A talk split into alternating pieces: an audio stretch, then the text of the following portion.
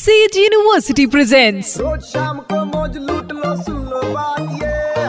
मार ले बेटा U turn to be red एक बार फिर हो जाए। एग्जैक्टली ईश्वर सेज यूनिवर्सिटी यू टर्न मेरे यानी वेनु के साथ सुपर 93.5 रेड एफएम पर। फेक न्यूज़ पढ़ के माइंड में आया वाई वाई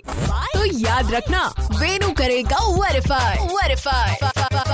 सोशल मीडिया पे अब जो पोस्ट बहुत तेज़ी से वायरल हो रहा है बहुत ही अतरंगी है, जिसमें ये क्लेम किया जा रहा है कि सिंगापुर ने यस सिंगापुर कंट्री ने एक ऐसी डेड बॉडी को टेस्ट किया है, जिसकी डेथ कोविड की वजह से हुई थी, और ये पाया गया कि कोरोना एक वायरस नहीं, बल्कि बैक्टीरिया है, जिससे एस्पिरिन जैसी दवा से ठीक किया जा सकता है, और इस पोस्ट में यह भी क्लेम किया जा रहा है कि सिंगापुर कोविड 19 वाली किसी डेड बॉडी की ऑटोप्सी यानी कि पोस्टमार्टम कर सकता है। मुझे लगा यार, कुछ ज़्यादा हो रहा है, ऐसा तो अभी कहीं नहीं हुआ। लेट्स गूगल इट और जब मैंने इस बात को सर्च करने के लिए कुछ कीवर्ड्स के साथ गूगल किया तो मुझे मिला प्रेस इंफॉर्मेशन ब्यूरो का फैक्ट चेक जो कि ट्वीट करते हुए बता रहा है कि भाई साहब, ये बात पूरी तरह से फर्जी है, यानी कि फेक है और ट्वीट में ये भी बताया गया है कि कोविड 19 से ठीक होने के लिए aspirin is not the right medicine क्योंकि ये व्हाट्सएप पे एक फॉरवर्डेड मैसेज था जो हर किसी तक पहुँच गया था। और बेसिकली कोविड 19 एक वायरस है बैक्टीरिया नहीं है जिसे एस्पिरिन नाम की किसी दवाई से ठीक नहीं किया जा सकता। तो आप भी इसे फॉरवर्ड ना करें शेयर ना करें और मेरी यही रिक्वेस्ट है कि प्यार फैलाएँ अफवाहें नहीं क्योंकि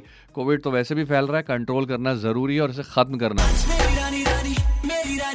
इस सुपेट के बाद मैं यानी कि वेनु लेकर के आऊँगा। सिद्धि विनायक मंदिर खजराना के मुख्य पुजारी सुमित भट्ट जी को आपको बताएँगे कि इस बार क्या तैयारी की गई है कल से शुरू होने वाले गणेश चतुर्थी पर्व के लिए। कान लगा रखना शो है यू टर्न मेरे यानी वेनु के साथ रेड एफ़ एम बजाते सुनते रहो U turn with R J Venu Monday to Saturday शाम पाँच ऐसी नौ only on nine three point five red F M बजाते रहो। Presented by Sage University creating dynamic learning environment with technology innovation and entrepreneurship admission open in central India emerging university